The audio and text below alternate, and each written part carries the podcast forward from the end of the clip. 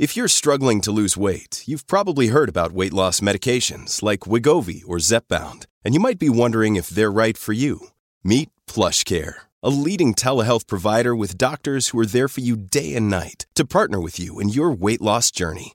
If you qualify, they can safely prescribe you medication from the comfort of your own home. To get started, visit plushcare.com slash weight loss. That's plushcare.com slash weight loss. plushcare.com slash weight loss. Hey, it's Ryan Reynolds, and I'm here with Keith, co-star of my upcoming film, If, only in theaters May 17th. Do you want to tell people the big news? All right, I'll do it. Sign up now and you'll get unlimited for $15 a month in six months of Paramount Plus Essential Plan on us. Mintmobile.com slash switch. Upfront payment of $45 equivalent to $15 per month. Unlimited over 40 gigabytes per month. Face lower speeds. Videos at 480p. Active Mint customers by 531.24 get six months of Paramount Plus Essential Plan. Auto renews after six months. Offer ends May 31st, 2024. Separate Paramount Plus registration required. Terms and conditions apply if rated PG. Another day is here and you're ready for it. What to wear? Check. Breakfast, lunch, and dinner? Check. Planning for what's next and how to save for it? That's where Bank of America can help. For your financial to-dos, Bank of America has experts ready to help get you closer to your goals. Get started at one of our local financial centers or 24-7 in our mobile banking app. Find a location near you at bankofamerica.com slash talk to us. What would you like the power to do? Mobile banking requires downloading the app and is only available for select devices. Message and data rates may apply. Bank of America and a member FDIC.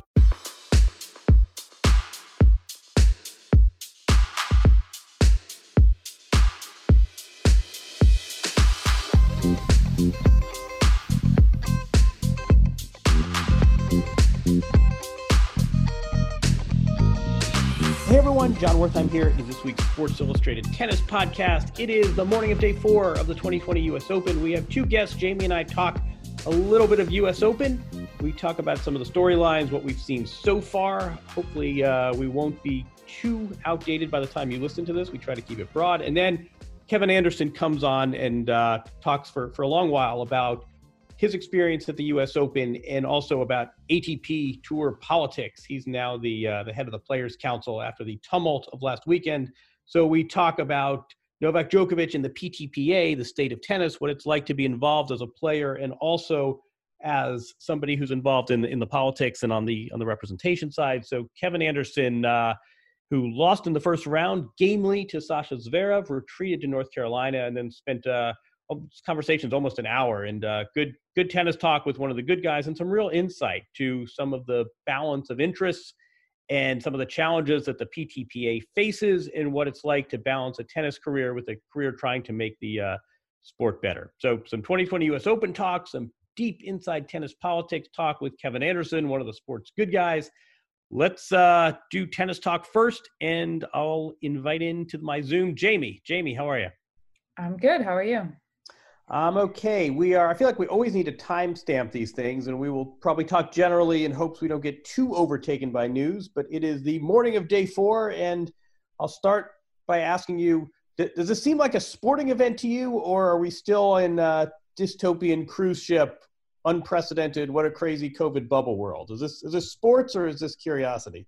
I think it depends on the camera angle. Uh, I mean, sometimes I'm watching matches and I feel like this is, you know, any old U.S. Open, and then of course if you see the camera pan out or zoom out into that that view where you see the stands or you see anything that shows us that we are not in normal times um, you know you kind of get a, a reminder but uh, so far i feel um, excited. It feels great to be watching you know some us open tennis and it's uh, it's it's going good.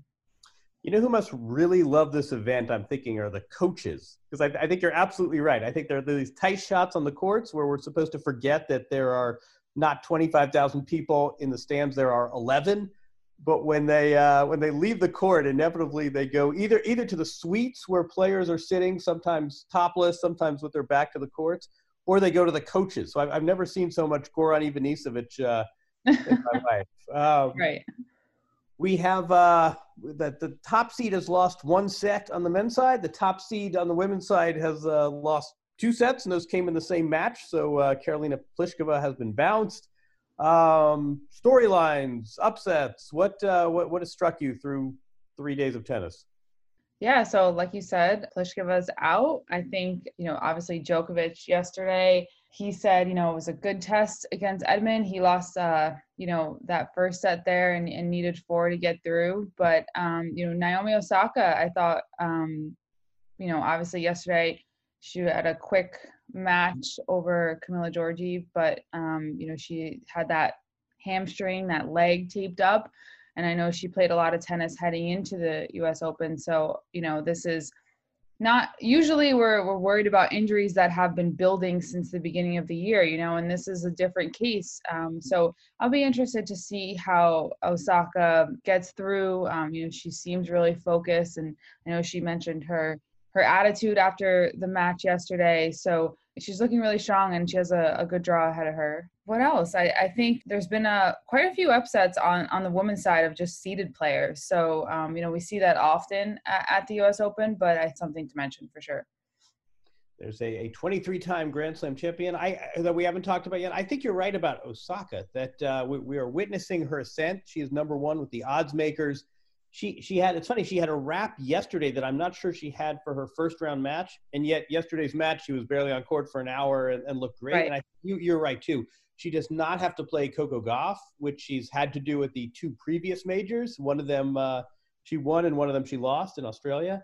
She does not have the number one seed in the draw anymore, and I think things are uh, shaping up awfully nicely for a player who's really uh, announced herself in a lot of ways. We don't have much of a sample size on uh, on Serena Williams.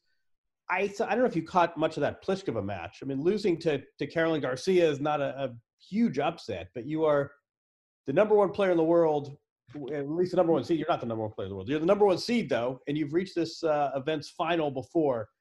You've got to come with a better effort than that. I thought that was one of the. Uh, there, there haven't been a lot of real disappointments, of stinging disappointments, and uh, that one I would I would qualify. Uh, Caroline Pliskova, as the number one seed in the event, needs to represent uh, herself a little uh, with a little little more force than she did yesterday. Um, what, what, about sure. um, let, let, us go to the men's side. I, mean, I think the conventional thinking on the men's side is that it's it's Novak Djokovic against the field, which certainly seems reasonable given uh, his play this year. As we record this, he's won 25 straight matches.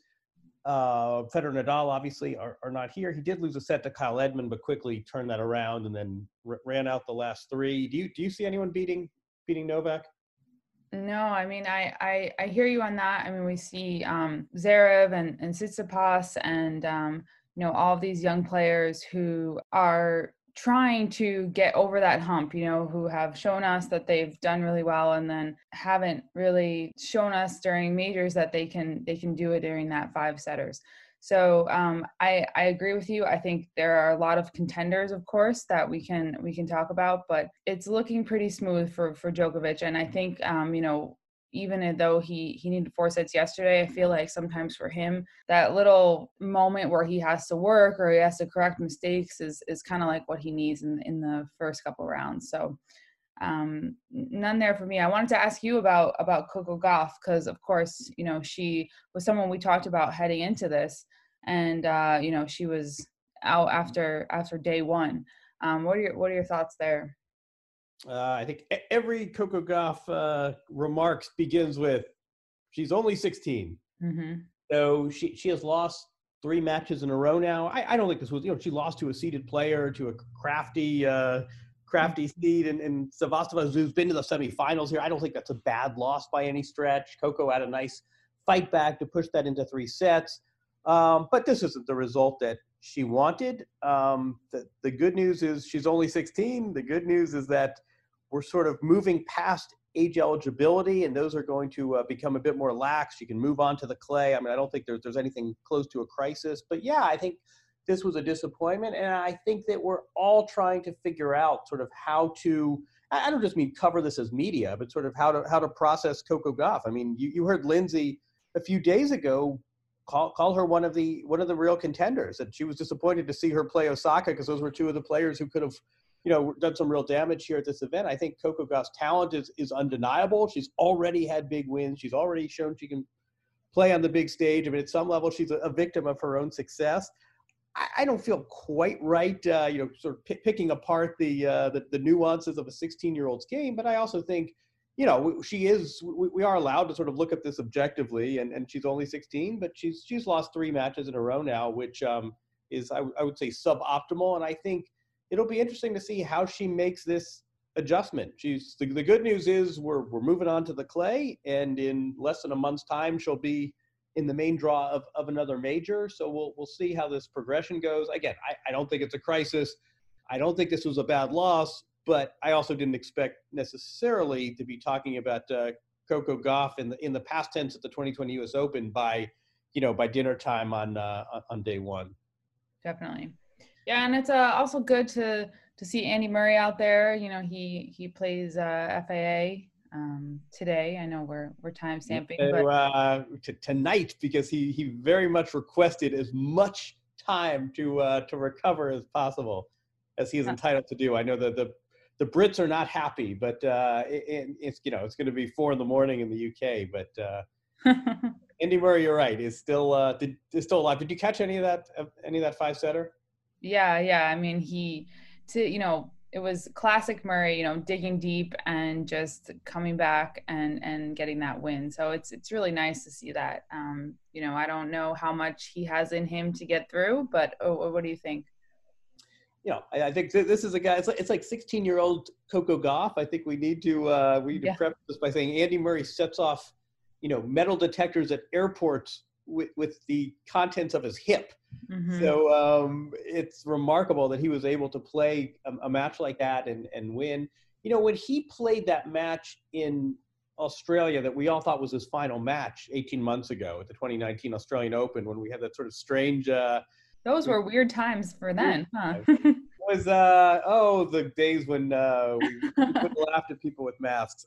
Yeah, at the 2019 Australian Open, he played that match. Everybody thought it was his last match, and he essentially said, "You know, I'm glad I didn't win because I would have had to pull out of my next. I mean, I'm just, I'm done. Mm-hmm. My body can't take this." He didn't say that after winning uh, a five setter the other day, and I don't know. I mean, he's he's going to play a much different type of opponent. It's going to be a much different kind of match. I think one thing we should talk about, Jamie, again, so far, four days in, is the weather, which uh, has, has not really been much of a factor. I think a lot of us thought we would see more retirements and more withdrawals and more trainer calls. The conditions have been very mild, and I think that's really helping players who, uh, not, not just, you know, not, not just 33 year olds with, uh, with, with artificial hips, but with, um, with, you know, with rods in their hips, but this is also helping players that haven't had this kind of match preparation and this sort of match play coming in. Um, so I think I think that's been a real factor. You know, I, I walked out today. I, th- I, think it was you know 67 degrees this morning. So um, I, it I does get it does get pretty humid, but but you're right to say that this is not the typical you know late August, early September heat wave that we usually um, usually have at this time of the year at this tournament. So we've seen a lot of uh, you know soaked through shirts but mm-hmm. beyond that the the sun and the heat haven't really been much of a factor um, I, I think murray has uh, you know you're never quite sure about the emotions and i think this is one of these matches jamie where we're really going to notice and I, I, guess it could cut both ways. I mean we haven't really decided on whether this is a help or a hindrance but i think the absence of a crowd is really going to be pretty stark. I mean, andy murray's a well-liked player. He's a former champion at this event. He's playing against you know a, a, young kid who grew up a few hours away from here. I mean, this is one of these matches that ordinarily be a great night session match. Can can the old guard keep you know keep his turf, or is this time for uh, regime change? I mean, this sort of has all the storylines and all the figures for for a rocking night match at the U.S. Open. I think we're going to feel the uh, the absence of fans tonight, Jamie. Definitely, I um, you know, it's weird to actually hear some of these players um you know, uh, yell at themselves, or uh, which we normally wouldn't um, as much over crowds, especially um, in some of those those daytime matches or on outer courts. But you hear everything, um, you know, now, and it's. Uh, I, I feel you. I think you can you can tell the matches that would have really, um, you know, benefited, frankly, from a crowd there. And I, I agree with you. I think that Murray FAA match is going to be one of them.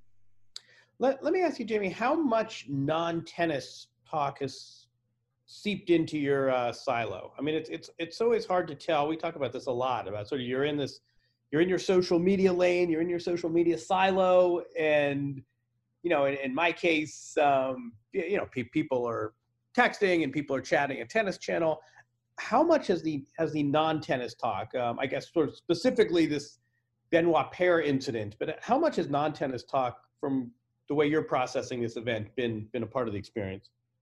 Yeah, I think I, um, you know, when you're, you're listening to matches with the commentators or just even the the shots that you know the on the broadcast that are, are coming through you know obviously we're not there so it's it's a different experience as a media member but um, i think the conversation just always defaults to whether it's coronavirus or protocols or um, just even the the views like you said of you know shirtless Dominic Thiem just hanging out in his suite while you know someone's playing a match. I mean those things are not things that we're used to and i think for me as well seeing the grounds um, completely empty with you know miniature golf courses there it's uh it's just really um, hard not to talk about those things because it is so different. So i feel like a lot of people are are are talking about that. But yes um, of course the the biggest thing is is the coronavirus and the protocols and the safety. And so um, the name benoit paire of course uh, has come up many times and uh, i wanted to ask you about it what uh give us the the scoop or the the insider info. Um, you know, I I know that there was a group of um, I don't know ten or eleven players um, that were in contact with him. So uh, have you heard anything since uh, that sort of developed? Uh, what was it now? Probably two days ago. Um, yeah, I mean, I, I, I need to be, uh, I need to choose my words judiciously because I am, uh, you know, I'm, I'm home and this is the kind of thing you would report out if you were if you were on the ground. So a lot of this is uh, a lot of this is secondhand and some of this is off the record. I, mean, I think a few things are clear. One of them is that they're, they're two player hotels and one of them is I, I said it's like the, the middle school trip on the field trip to dc they're, they're chaperones. It is very strict. It is I, if not a perfect bubble i think it's pretty well sealed there is a second hotel where that is not the case. And there are other guests at the hotel. And I don't know if this was an, an, overflow situation. I don't know if the USTA wasn't able to completely commandeer two different hotels, but apparently the second hotel is less secure. And that's where uh, some of the problem uh, has arisen. Benoit Paire had a match at the, the Not Cincinnati event. Uh, I, think, I think it was 6010 and he retired. And immediately there was speculation that, that he did not look right, much as, as Grigor Dimitrov didn't look right during the Adria Tour. And if you, I mean, even on social media, there was speculation that something uh, was was not quite right. And it seems as though a, a, number of players, most of them French, engaged with Benoit Paire. Subsequent to that, um, that's a choice. I, I think, um, you know, we in retrospect, we could ask ourselves whether that was a, a wise personal choice. I think some of the controversy, and then Benoit Paire apparently had a number of negative tests, and then he did eventually have a positive test. So Benoit Paire, not only was he then expelled from the draw, but then there was this question of what do we do with with the contact tracing, like you say, Jamie, of these other players, male and female, most of them French. Obviously, Kristina Mladenovic was was one of them. Mm-hmm. Um, we had had this situation with other players, with two South South American players who had a similar situation, and they were not allowed to play in the in the not Cincinnati event. And it seemed as though to, to everyone it seemed as though the usta really was inconsistent with their protocol and with the, the stated i mean we we had posted the the faq jamie on our site and what happened after benoit paire seemed in violation of that. But they created this sort of bubble within a bubble. And uh, someone sent me the the rules. I mean there were all sorts of things where you if you were on site you couldn't leave your suite to watch other players play and meals were delivered and you know your, your responsible for your own dry cleaning. I mean, it was really pretty strict.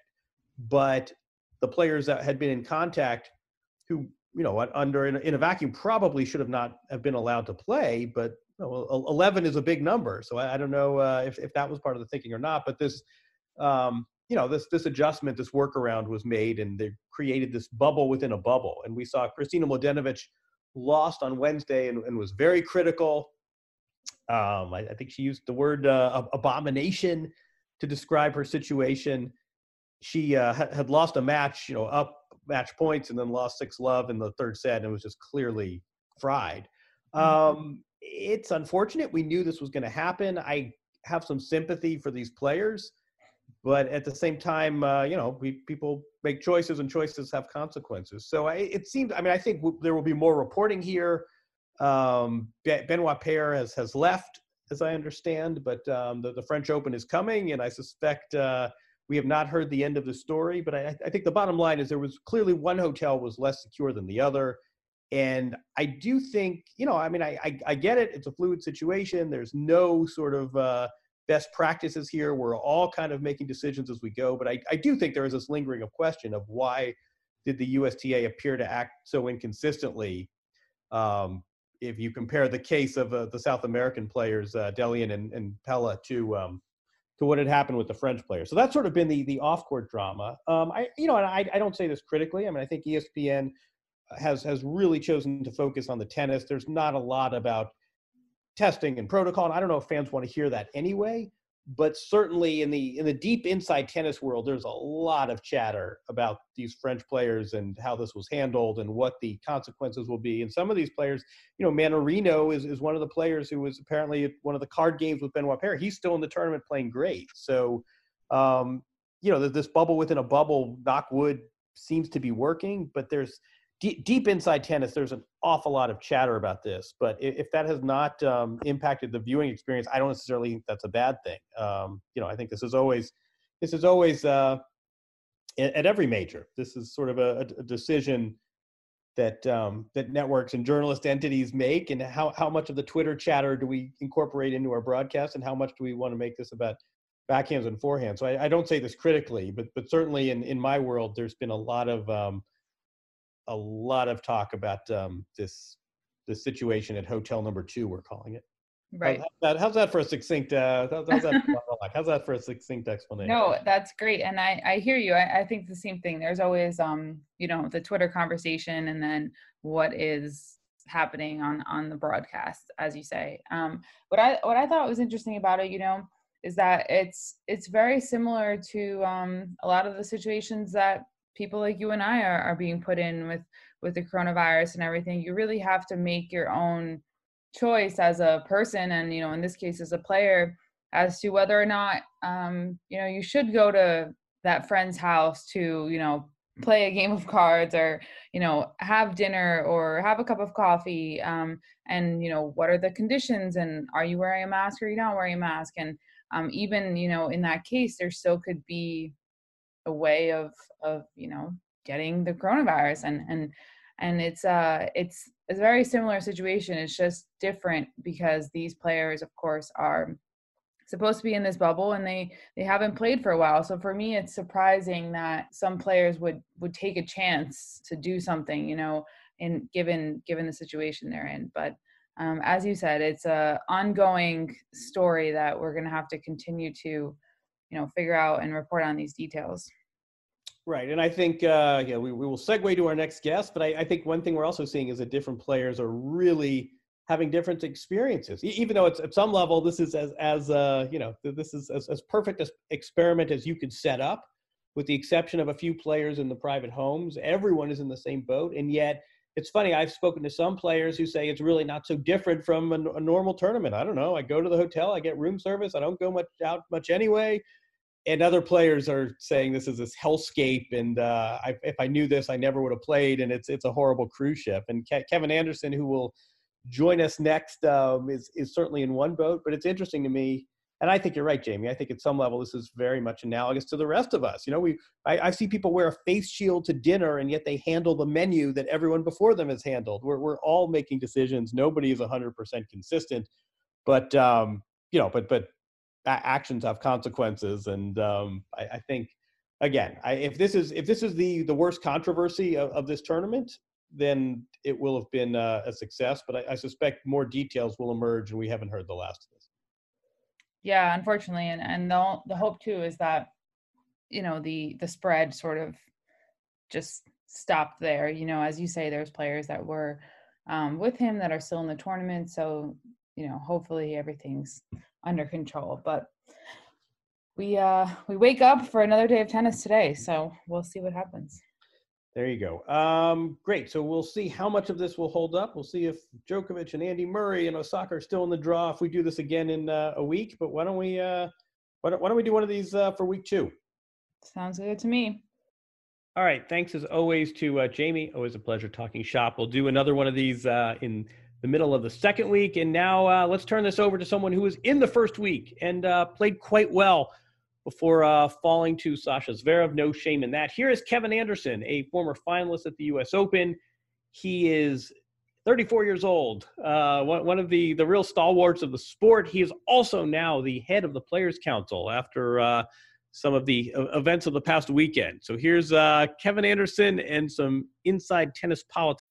When you need mealtime inspiration, it's worth shopping Kroger, where you'll find over 30,000 mouthwatering choices that excite your inner foodie. And no matter what tasty choice you make, you'll enjoy our everyday low prices, plus extra ways to save, like digital coupons worth over $600 each week. You can also save up to $1 off per gallon at the pump with fuel points. More savings and more inspiring flavors make shopping Kroger worth it every time. Kroger, fresh for everyone. Fuel restrictions apply. Talk. Uh, thanks, Kevin. Thanks for doing this. How, how, are you? Where are you? Yeah, thanks for having me on, Jon. So we're um, unfortunately left New York earlier than I would have liked to. Had a pretty tough match, obviously, with Zverev, and uh, we uh, we headed out of New York, out of the out of the bubble. Um, we're actually in uh, North Carolina, just a, a few days off, and then Obviously, we've got Rome coming up pretty soon. There's a few logistical things we need to sort out in terms of testing and what we need to do to get there, but uh, it's a pretty quick turnaround. So um, only only a couple days here, and then having to make a pretty sw- pretty quick switch uh, from the hard courts to the clay courts. Crazy year. Um, I, I, bet you never thought you would have to deal with logistics in September to get to go play clay court tennis in Rome, but uh, no, I don't think anybody saw that coming. But you know what? I feel that given everything, I think we're um, in a good position that we're able to have tennis back back on back in the world. I mean, it's uh, I think there's a lot of positives. Obviously, there's a lot of challenges, and there's a lot of adapting for many players, and not just players. Obviously, tournaments. Um, so many people involved in our sport and I think um, I think it's a good thing that uh, we've been able to resume. Let's uh, let, us talk about you specifically, and then we can go go broader. Uh, you've been sure uh, some six months and some surgery, and I, I suspect you you know you, would rather win than lose, but I suspect uh, it was reassuring to know you could play four sets with a, a, a, top player and be right in there the way you were in the in the first round with Zverev. Yeah, it's it's been a really interesting, actually, you know, much longer six months just for me, and from a from a professional standpoint. 2019 was a very difficult year with injuries. Only ended up playing, I think, five tournaments, of which only a couple was I actually really 100% healthy for.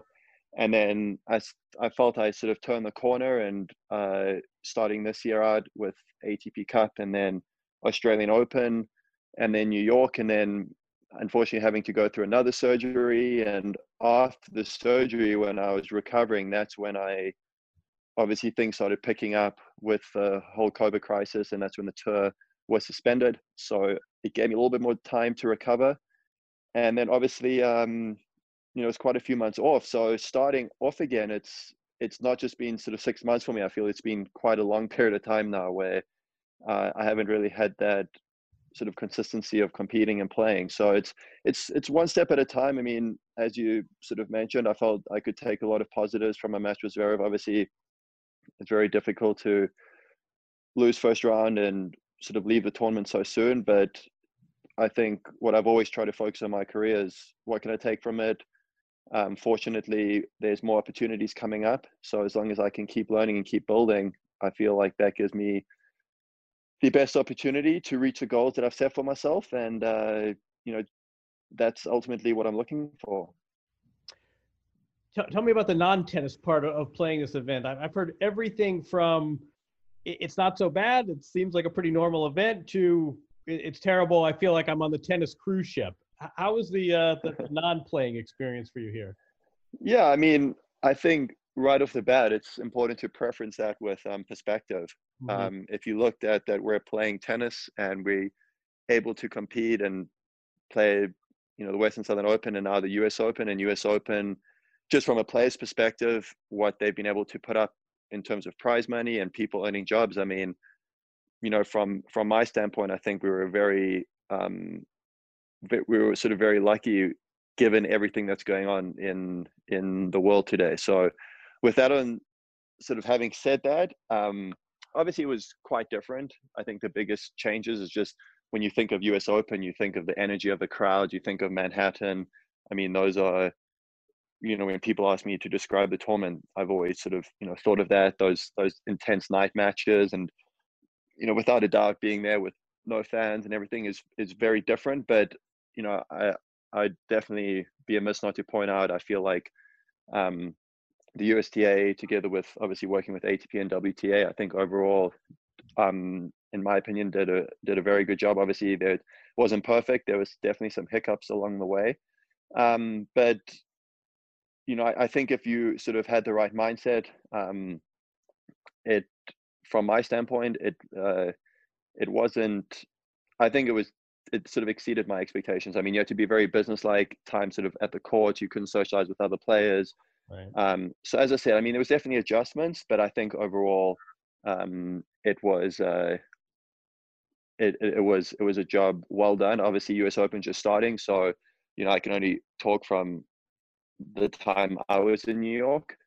Um, but I, uh, you know, I hope sort of players also sort of understood the uh, what it took to get that event on, given the severity of um, the whole COVID crisis.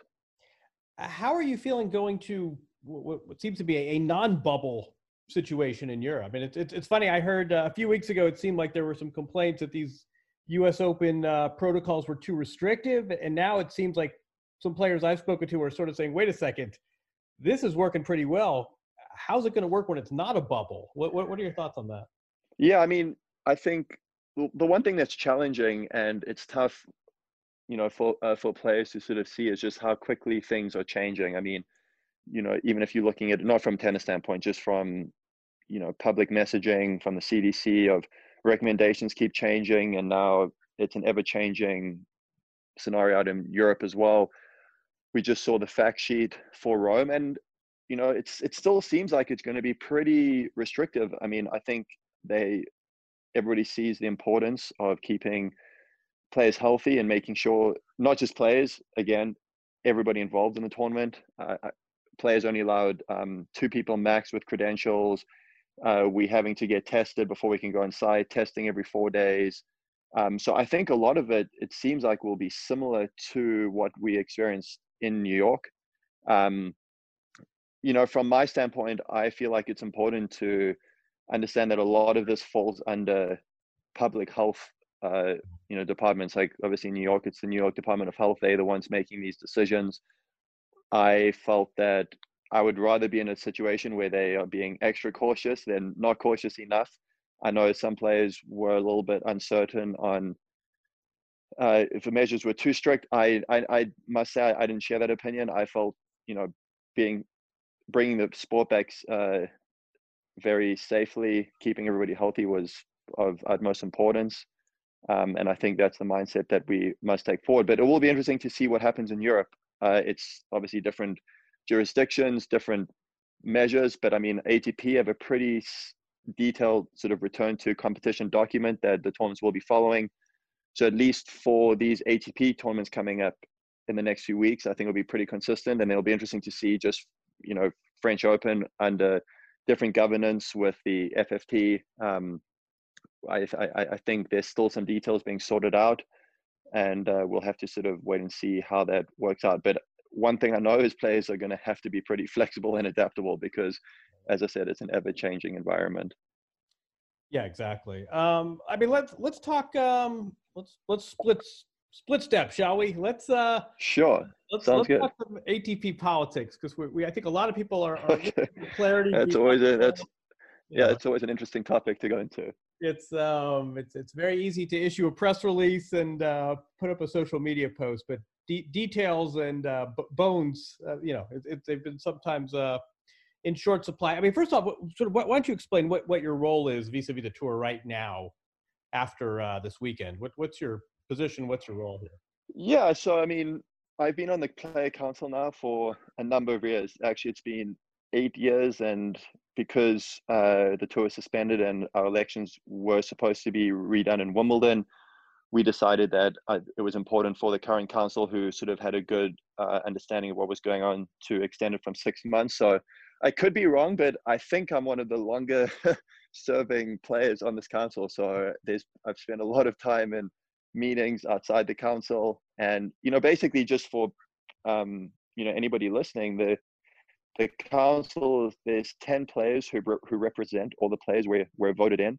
Um, the players are made up of different representing groups. I represent players ranked 1 through 50 um, we've got other players who represent doubles players um, singles players from 50 to 100 and then at large. And there's different uh, areas around the world. So we try get a very um, diverse group of players to represent players.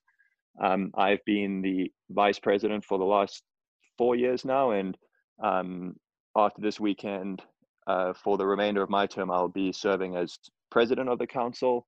Um, so we're sort of our job. I mean, is to try and help players, and uh, that's what we want. We're sort of it's it's a go between between representing the players and sort of more of the um, uh, management and governance behind the scenes and uh, you know we meet several times a year we have you know group discussions and it's it's really been great to see that i think you know as time goes on i think you've seen a council that's been very involved there's been some pros and cons with that but i think overall having players uh, interested and working together is always um, a positive thing in the long run. Your, your council has uh, going to undergo a bit of a roster change uh, it has resignations. Um, take this wherever you want, but I mean, just sort of broadly, what, what do you make of the last 72 hours? I mean, you're, you're, you're, we should be clear. Your, your name was on the letter that Roger and Rafa had also signed that um, seemed to, I, I, don't know if oppose, but view skeptically this PTPA. Um, just sort of, sort of start riffing and we can, we can dig deeper. I mean, what, what do you make of what's transpired over the last three, four days?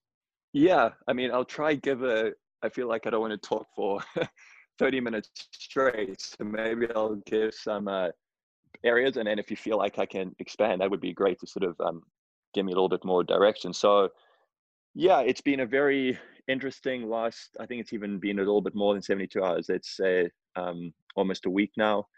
Um, so, you know, for for quite a while, there's been talk on players trying to, you know, form some sort of uh, either association or union, and uh, that's a very tricky and a tricky road to go down, especially when you look at the way that the ATP is structured. Mm. Um, you know, basically, the ATP is has a has a share between the players and the tournaments, and you know, I think if you look at any sport, whether it's let's take a lot of the um, U.S. sports where you've got the the players and then the ownership there's there's the there's a synergy but obviously a lot of times the topics and what's being discussed the different parties have different interests. I mean i think that's you know natural to to, uh, to look at. Obviously as an example a big one is prize money. Players want as much prize money as possible. And in tournaments i mean these are businesses as well. Uh, i mean obviously they see the value in what the players bring, but there's always going to be, I don't think they sitting on their side saying, let's see how much of our revenues can be spent on players. So there is that balance. And I think from that, there's many issues. It's not just prize money, there's scheduling, there's commitments, there's, there's, you know, there's quite a few topics we can talk of. Um, and I think sort of what's transpired is, you know, a few players, and we can, you know, talk about that in a little bit more detail, have thought that maybe a better option to get what they feel players deserve is to sort of break away from the current structure of the ATP. And that's where you've seen this um, new player association being formed, led by obviously Djokovic and Pospisil. And um, that's sort of going out of what the current ATP structure is. And I'm, you know, as you as you mentioned, um, I I chatted a lot with um, the remaining council members. We don't feel that's the best path to go down, and there's a few reasons why. Um, you know, one of the big reasons is starting this year we have had new management come in. Um, we've got um, a new chairman and CEO. The role's been broken up before. We had one person serving both those positions. And in Australia this year, they put forth a very bold and exciting plan that the council was definitely on board on. And obviously, there's a difference between presenting a plan and being able to execute and actually make it happen. But people need time, and that's not something that's going to happen overnight. This is a, a plan that um, involves bringing uh, all the different entities of sport together in a way that hasn't been done before. Um, I don't know if I'm, I'm, sure some people saw the letter uh, that was written by our chairman Andrea Gaudenzi and what he's uh, proposing. Um, there's, uh, you know, there's there's there's there's a lot in there, not just between the way that sort of collecting um, TV rights and things like that, but also within the management itself. So what's been interesting is just that the vision itself is one that all the players agree to and feel like let's give management the uh, the time to do that. I think also what's important to notice is even the council the whole time um, in the past. I mean, it's not always been smooth sailing, but I think it would I would feel amiss not to sort of acknowledge and recognize the improvements. Um, when I say improvements, the the value that players have really pushed tournaments to see on. I think everybody can agree that, you know, especially prior to 2012, the the split between tournaments and players wasn't wasn't fair. It wasn't equal, and you've seen since 2012. I mean, you know, in a lot of the metrics, 100% increases in uh, prize money to players. Uh, I mean, our pension has improved dramatically. There's still a lot of things that we aren't happy with, and we continue to push management a lot for this but we felt that we need to give time and really allow management to sort of work through this. So that's where it's been a little bit tough from our side when we did see this formation of the new Players Association, um, where it's I feel like potentially splitting the players. And I think in a time like this, especially with the COVID crisis, having unity and players working together is of utmost importance. Um, and uh, just having this association that sort of doesn't necessarily have defined roles of how it can fit into the ATP structure um, makes me a little bit concerned, and that's you know one of the reasons I was um, not for it right now, and that within the fact that with the new management and even within our current structure, I feel like there is room for those improvements um, to happen, and I understand everybody sees it a little bit differently, but I know this is a, a lengthy answer, but uh, sort of I hope I'm managing to sort of portray some of the um, some of the thoughts that where both the council and the new management are looking, and some of the concerns that they have. I uh, no, I think I think that's a great lay of the land, and um, I mean I a, a lot to you know a lot to pick apart. I wonder how how do you perceive this group though? I mean I think there's sort of this fundamental question of what is it and it seems to me the range is anything from the splinter group that's going to leave the ATP and try and have a breakaway union and negotiate separately and establish employer-employee relationships. I mean, that's one end. The other end is it's it's a WhatsApp chat group with uh, membership dues. I mean, do you strategically do you perceive this as a splinter group within the ATP? Do you think this is an existential threat to the ATP? Do you think these are guys that are going to be breaking off, or are these simply ATP members that want to have a a method of having their voice amplified apart from the current structure and the council? How, yeah, how I mean, yeah, that's I mean that's a great question. It's been obviously it's very new, and uh, I think it will take us some time to really sort of see what's going on.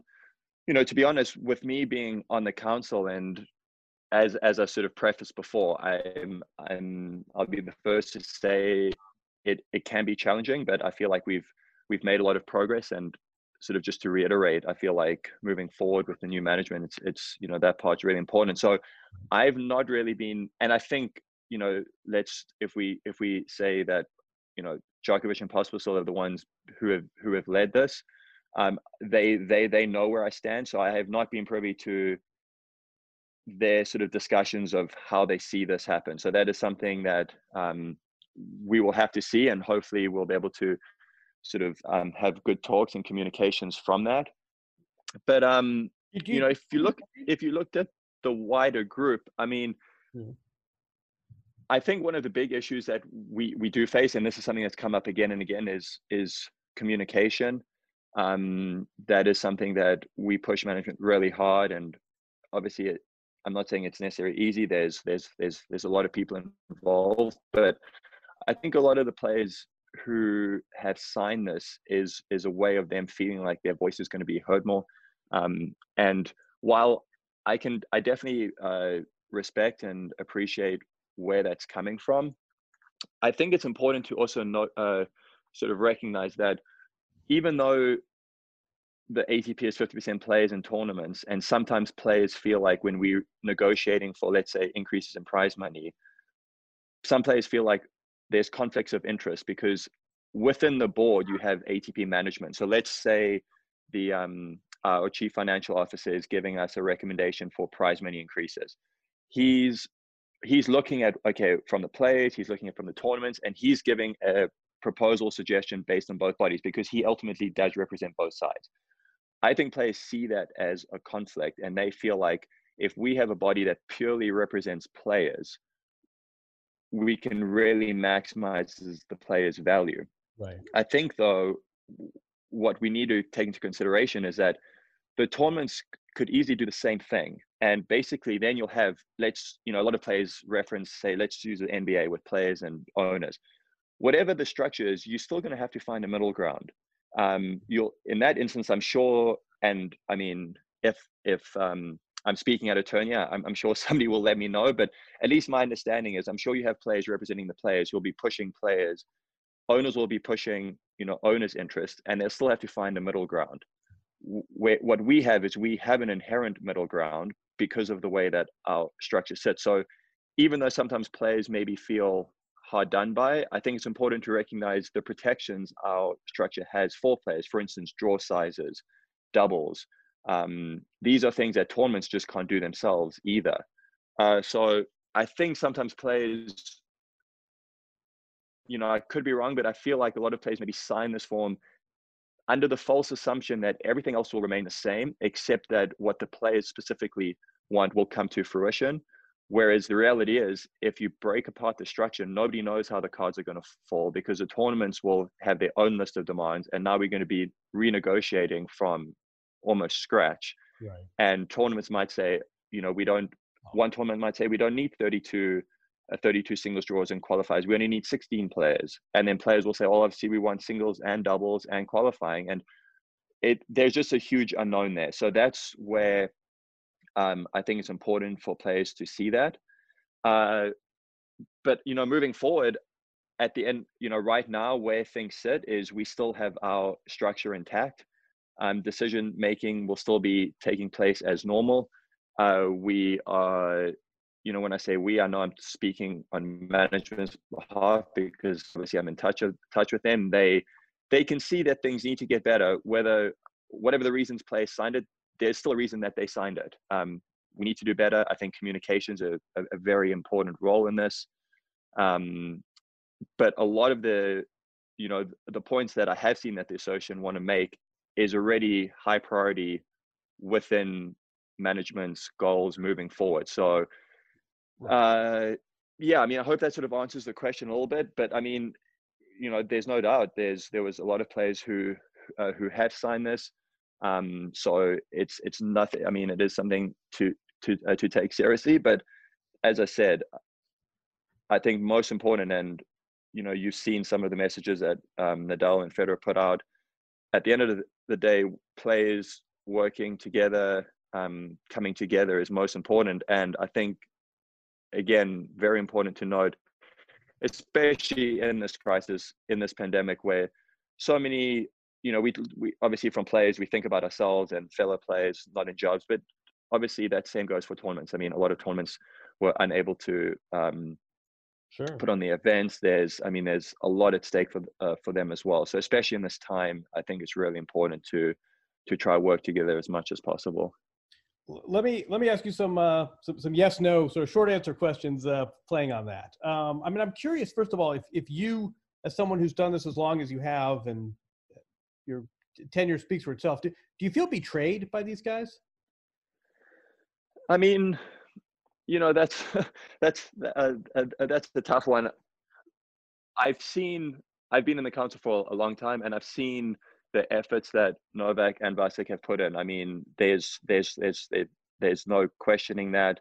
Um, we've had some long board meetings um, that stretch, you know, long time into the night. We on these Zoom calls for hours at a time, and uh, they definitely want what's best for players. And um, I think we have a difference of opinion in how to get there.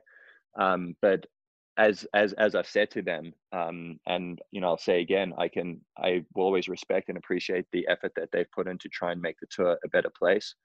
Um, you know, I, I I do think the one thing I will say is after our meeting in January and a couple other calls throughout the year when we you know when we did talk about supporting new management and working very cohesively as a council. Um, this move to to to decide to go ahead with this forming of association right now was unexpected. Um, so that wasn't, you know, just that wasn't. I feel like maybe the best way to go about it, but um, you know, they obviously thought that now was the right time. Right. Uh, again, that's that's that's not an uh, as I've sort of hopefully explained. That's not something I share. Um, but uh, yeah, I hope that sort of gives yeah, some sort of I, um, um, I mean, sort I of feelings. There, there's a lot there. I mean, some of these people pushed out the previous CEO, and I think there's some questions about whether sufficient time was given to uh, to the successor. Um, what do you make of? I mean, when this announcement was made, I, I, would say three out of every five texts I got, and this was you know this was mirrored on social media, was about the absence of women. Uh, we, we obviously earlier this year there was sort of I, I will call it flirtation with the idea of a merge tour. Where do you stand on that? Where do you stand on what's inherent in that, which is splitting prize money equally? Where where is that as far as you're concerned? what's your stand on that? Yeah, I mean, so I think one of the um, objectives with new management was um, looking at working more closely with WTA, and that goes within Grand Slams you know, if you look at our sport, there's so many sort of separate entities. Um, so sort of combining that, I think, is is um, very uh, very important.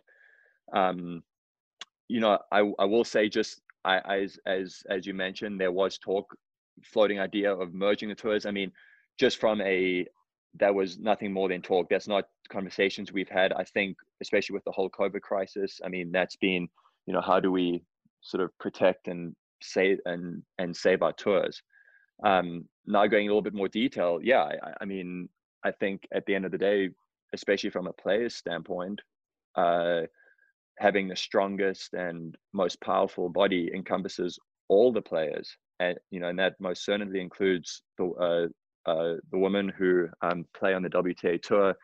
Uh, you know, there's some huge names on that, and I, I think it's you know it's I mean it's important for us to you know come together as players all together um, without sort of trying to you know separate. And I think um, if you saw Andy Murray's comments, um, I think he uh, I think he uh, summed that summed that up very well. Mm-hmm. Um, you know, and I think it's if if if you look at all sports, tennis is very unique. That especially at the slams, um, you know we have equal prize money and um, you know when when fans come and you know they uh, they buy tickets it's you know they're coming to watch both of us playing. So i think that's been a very um, important message and and i think tennis really leads the way on that. Um, you know in terms of like combining tours as i should sort of said a little bit earlier that's you know i think there's a lot of logistical in business. I mean, we are separate management.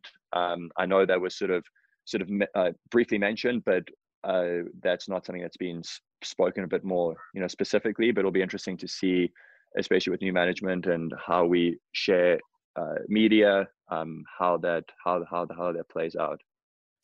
You, you mentioned uh, you, you, mentioned basketball, and it comes off. I mean, I, I it might be a bit apples and oranges, but I think the overall point is well taken. That obviously the split of gross revenue that goes to salaries is, is much greater in in team sports. The money in tennis is at the majors. We all know that. Yep. What is the objection to trying to get a greater slice of that pie? And it, it seems as though we can talk about draw sizes and entourage sizes and player commitments, but really this is about, at the end of the day, getting more money out of the majors.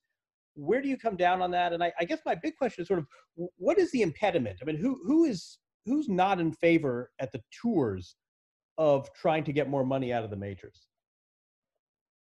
Yeah, I mean, I think from from a player's perspective, that's been a been a huge goal. And I think if you looked at um again, sort of to if you look at the trends over the last few years, I mean, I don't have the specific numbers in front of me, but I know for a fact that um, prize money paid out at Grand Slams has increased tremendously. I mean, mm-hmm. if you're looking at US Open, I think first round prize money this year is around 60,000 US dollars. Um, I know when I first came on tour, my first round prize money in Australia was around maybe 16,000 US dollars. Um, so look, I think it would be a miss not to sort of mention that. Now, is that where we wanted when we looked at what sort of revenues the Grand Slams uh, bring in? No, it's not. Um, but from a player's perspective, obviously, uh, we always striving for more. I mean, I think the the the value that the players bring um, is immense to the sport. Obviously, we're the ones who uh, we don't run the show, but I mean, we put on the show. So I mean, that's obviously really important. I mean, yeah, it's tough comparing it to you know to NBA. It's just such a different model. Um, you know, I'm I'm at the end of the day, my my my job right now is as a tennis player, not sort of um, uh, you know sitting and understanding the, you know the business dynamics. I mean, obviously, I try my I, I, try my best to, but you know, it's tough to sort of compare those sports that have um, uh, whose players are employed, whereas we independent contractors. I know that when it comes to player rights, it's very different. Um, obviously, as tennis players, we we own our own rights when it comes to sponsorships. I know, you know, for for instance, the NBA and those other things, the the franchises, I believe, own a much higher or all of the players' rights on the actual court. Um, when you looked at the uh, you know the business models of the slams, um, you know I think for a, for a long time the percentage that players were getting was definitely too little. I mean, there's no question about that, and that's why we pushed so hard for Grand Slams to increase it, and that's why you saw these massive increases year on year because a it took a lot of work, but b it was coming from such a suppressed state for a number of years. So I think also taking into consideration that these you know especially slams have business models i mean i think it's tough to just to change them overnight i think this is a longer term project and we've seen increases in prize money i mean year in and year out i mean everyone is increasing it i mean much more than what your average sort of increase in you know if you looked across the board in all jobs in different sports and different sort of industries obviously now covid's going to affect that unfortunately but um, we'll have to readdress that. But sort of to answer your question, I mean, players definitely want more, as it's understandable. Grand Slams, I mean, you know, I think they they definitely see the value that players bring, and you know, I think they feel like over the last few years, if you speak to them, that you know they've really had to pick it up and distribute much more prize money to players, but there's still room for more. And I think that's where when we've looked at um, what I mentioned earlier about our management, this is some of the things that they want to address. They want to work more with Grand Slams. I think for a long time it's been a very us versus them mentality.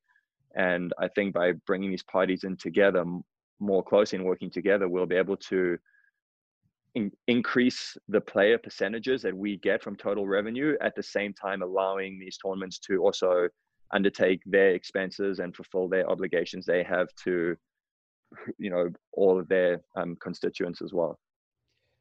I got, I got a crazy question for you. I, I, I, think it's really commendable what, what you do and what Novak does and, and, and. I mean, regardless of where you stand on this PTPA, I, I can't think of anything less conducive to being a professional athlete than going through, uh, you know, going through PowerPoint presentations about revenue splits and, and sitting on Zoom calls. Um, is is there anything about this that you think has benefited your tennis? Um, I mean, I think when it comes to specifically on court performance, uh, I don't see this as a, as a benefit. It would be, you know, trying to see the value in this. I've, I've, I think is really important, and I've, I've taken a big interest to see um, how some of the sports, um, well, how our sport sort of operates behind the scenes, away from the tennis courts. Um, I've often felt that being a player council member is one of the most um, sort of underappreciated jobs in our sport, in a sense, because um, the amount of time we spend on some of these meetings, Zoom calls. I mean, we've had six, eight hour meetings, and uh, this these are all voluntary positions. They often we're having meetings a couple days before Grand Slams. So I mean, you know, I hope other players sort of appreciate the uh, the effort that we put in, and I know that if you had to poll every player, I don't think every player would um, have always positive things to say about the council, which you know is tough at times to hear because I know we all have the players' best interests at heart, and there's there's always there's always there's a lot of nuances sometimes. There's sometimes a lot of very sensitive information. It's tough to always communicate with you know every single player. Um, but no, I mean I, I can't say it's beneficial to performance on the tennis court. You just try and manage it and um, you know try be mindful of you know if you're playing in a few days time uh, you know sitting in a room for eight hours is not always the best thing but i think for the most part it's i mean it's been okay but it's i mean it's definitely been um, something that a lot of players have who have served on the council have had to um, you know sacrifice that time and that's and i think it's in a you know very important position um, unfortunately, you've you've conformed to what I thought, which is it's it's socially responsible and very commendable. But I I was waiting for you to say, oh, it's, it's taught me to handle pressure and the virtue of patience and how to read body language. I mean, uh, I mean, I think it's taught me maybe things off the court, but I'm not sure. Yeah. I, as you said, it's a bit of an interesting question, but I'd be sort of hard pressed to think how it's actually benefited uh, performance on the court. You're saying that those 48 hours may have been better spent on the practice court or in the gym. Um, yeah, potentially. Let, let me ask you one thing that's come up about the new the new executive team which is the role of, uh, of, betting sponsorships, which is something that tennis seems to have uh, resisted. Do you have strong thoughts on that? Yeah, I mean that's an interesting one, and one that you know I'll be the first to say I, I don't feel like I'm completely up to speed on it. Obviously, I know the um, the lens tennis have gone to in terms of our um, integrity unit and uh, making sure that our sport remains, you know, very um, let's just use the word clean in terms of you know betting and stuff like that from players. I mean, we have very very uh, severe uh, punishments, let's say, you know, for any players with, I mean, with betting. So I think just from the outset, it's been a very um, tough subject to navigate around. But I think we've also seen, especially now, the revenue streams that come from betting and I mean, are massive. And I know like the data deals that we're seeing um, is is very significant. So I think it's very important for us to you know capitalize on that. And I think other sports are are sort of ahead on the curve compared to you know tennis. I mean, I know in the last few years it's it's sort of changed around a little bit, but it's um it's something that I think we need to pay a little bit more attention to. Um, you know, there, uh, there's some things I feel like I know a little bit more, and that one's a topic that's been uh, not one that I'm as sort of caught up to speed on obviously I follow it and I see a lot of people talking about it. I uh, I know that that's been on sort of management's plans, um, but that would be one that you know I think I can maybe find out a little bit more information before I can sort of give you a very a very detailed response. I mean, just just finally, if if this were you know if, if this were a case study in business school, if, if you were if you were looking at this like a management consultant, what does tennis look like a year from now? I mean, we're, we're in the middle of a pandemic. The ATP has new leadership. We have this splinter group. At the same time, sports are persisting and we have media rights deals and we have pooling. I mean, there are a lot of variables here. I mean, what, when you project forward, what does tennis look like a year from now? What would you like it to look like a year from now? Yeah, I mean, that's, you know, such an interesting question. And I almost want to sort of caveat, let's try and separate between – sort of what's happening with new management and um, sort of the the politics within tennis, and then obviously the whole pandemic. Obviously, we can't. One, they sort of now they very closely related. I hope from a um, you know, from the whole COVID standpoint, that I mean, this is outside of tennis that that gets taken care of, whether it's through um, increased testing, vaccines, whatever it takes for us, firstly, our sport to return back to normal, where we can embrace fans. And um, I mean, that's obviously going to be vitally important, um, both from players and tournaments. So that sort of is first and foremost. Um, when it comes to actual sport, you know, if you'd asked me just a couple weeks ago, or, you know, a week ago, I would have said that uh, we need to really stay together as you know as players and stick together. That's where we are strongest. That's where our voices are heard the loudest, and allow new management the the time and the opportunity to put their plan into action. Um, there's a lot of very important uh, areas that they're focusing on. Um, as I mentioned, bringing the sport together, but also looking at governance changes that I think will make a huge difference. Um, we've talked about player communication; that's absolutely vital, and you know, I know I hear from a lot of players, and that is something that's still not where it needs to be. So I would hopefully in a year's time, you know, have made progress on that. Um, just what I said earlier in terms of like the governance, the way our sport is run. Uh, I think that's very vital. Um, and then you know, play issues. I mean, that's what we that's what on the council we fight for. You know, I know throughout this sort of chat we've had, I've I've spoken and tried to give a more a global picture of you know, I feel like I am understanding that, you know, tournaments serve a very vital part to our tour as well. But I'm, you know, I'm a player. I'm I'm for players and I just try my best to look at the overall picture and make the best decisions from that. Um, obviously, in the last few days, we've talked about a lot of it. There's been a pretty big wild card thrown into the ring now with the formation of the new um, player association. Um, that's where it's tough. I, I don't know how that's going to work out. I really hope that it doesn't, um, Im, you know, impede management's desire, uh, um, not desire, management's ability to to really um, execute on their plan.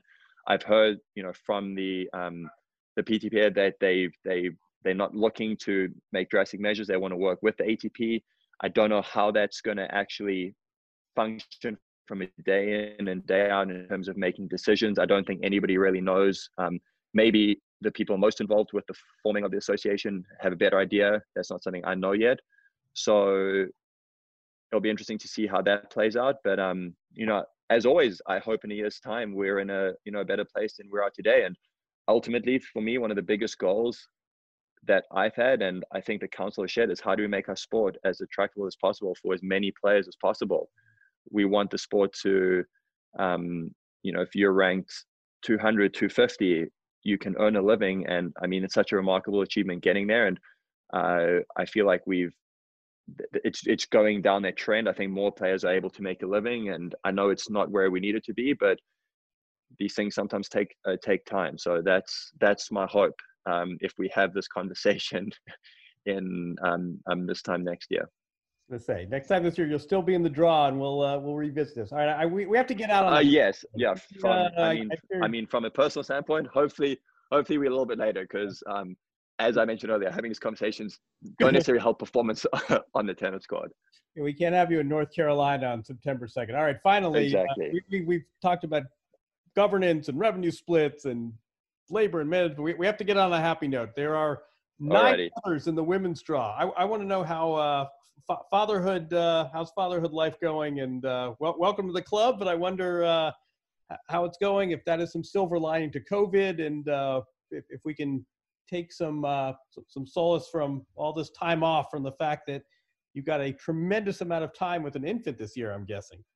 Yeah, I mean it's been great. You know, we um, you know, our daughter Keira is uh, she turns a year old in in a few weeks time. Um, man, it's I mean it's crazy. I know I think there's a, some sayings where the days the days are long, but the years go fast, and and um, I can definitely um, appreciate that. It's been uh, it's as you said, it's been a silver lining the, at the time that I've been able to spend at home with my wife Kelsey, and um, you know the day to day of seeing you know of seeing our daughter going through these uh, these changes. It's uh, you know it's quite fascinating. It's been a lot of learning of you know of, of being a dad. Just going to New York was uh, was the longest I'd been away from her, and it's I think it's only going to get tougher because I mean, as all the dads out there would would be able to tell me much better than I know, it's it seems like at this age they're picking up you know more and more and more things. So I feel like as much as I enjoy the time with her, obviously when they're very young, it's it's a little bit rep- uh, repetitive, not taking um,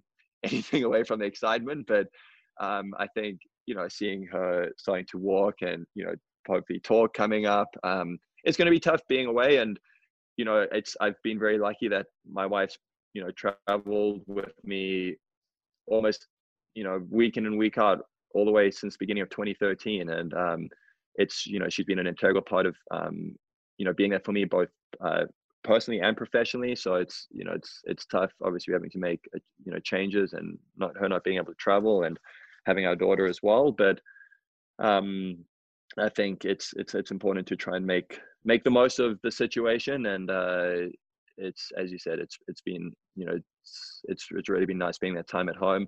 Um if anything i can say is it's been tough because just with injuries i spent a lot of time at home and um, i'm looking forward to that when my career is over but i think right now i would i would like to be healthy and um and maybe uh you know if that takes me away from home just everything i've gone through that would be probably a good thing as well we'll, we'll keep that between us um i i hope your daughter i'm thinking i hope your daughter you know emulates uh you and kelly i hope she becomes a, a professional athlete and not a uh, professional labor lawyer yep but, um this was uh, this this was great. Yeah. I, I this was, seriously, I think this was important for people to sort of get a lay of the land, and it's um, you know, it's it's it's not always the, the sexiest conversation topic, but it's it's critical to the sport. So I really I appreciate. Yeah, the, no, it is, and you know, not going. I know I've I feel like I've I've chatted a lot. There's um, as you've seen, there's um, it's you know there, there's there's a lot that goes on behind the scenes, but as you said, I think you know my philosophy is just having communication and having open and honest communication productive communication is you know always um, valuable i feel like that's how you know progress is made um, so hopefully we're able to continue that and um, you know most importantly right now i think as important as you know the tennis and politics and everything is um, hopefully just as society and you know everything um, you know obviously we've spoken a lot about tennis. We we could have another conversation about um, you know the um, the uh, social justices and obviously there's been a big move on that. I mean i think that's very important. There's there's been a lot happening off the court in 2020 and hopefully hopefully that is um you know we sort of can take a step back and really make some positive changes um, we'll save that for our next conversation. This this was great though. I I, I really I appreciate this. I appreciate your yeah. Uh, thank you. Your your, your tempered and uh, level-headed perspective. This is this is really informative and uh, good good luck out there in every sense. Yeah, anytime. If um, you know, obviously there's a lot of tennis coming up, but uh, it's always nice chatting with you. And uh, stay safe, and we'll uh, and we'll catch up soon.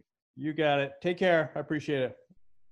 All right, thanks to Kevin Anderson. That was uh, that was a really informative talk. Um, you see one of the the real sort of uh, tempered presences. Easy to see how uh, he is an effective leader, hearing both sides and uh, knows where he stands on issues, but is certainly open to listening. Um, glad he was able to spend some time here. Thanks as always to Jamie, both for her uh, for her guesting and her producing. As always, if you want to subscribe, leave a review, iTunes, Stitcher, wherever you get your podcasts. We'll have another podcast in the middle of the second week. Enjoy the tennis, everyone, and uh, see you in seven days.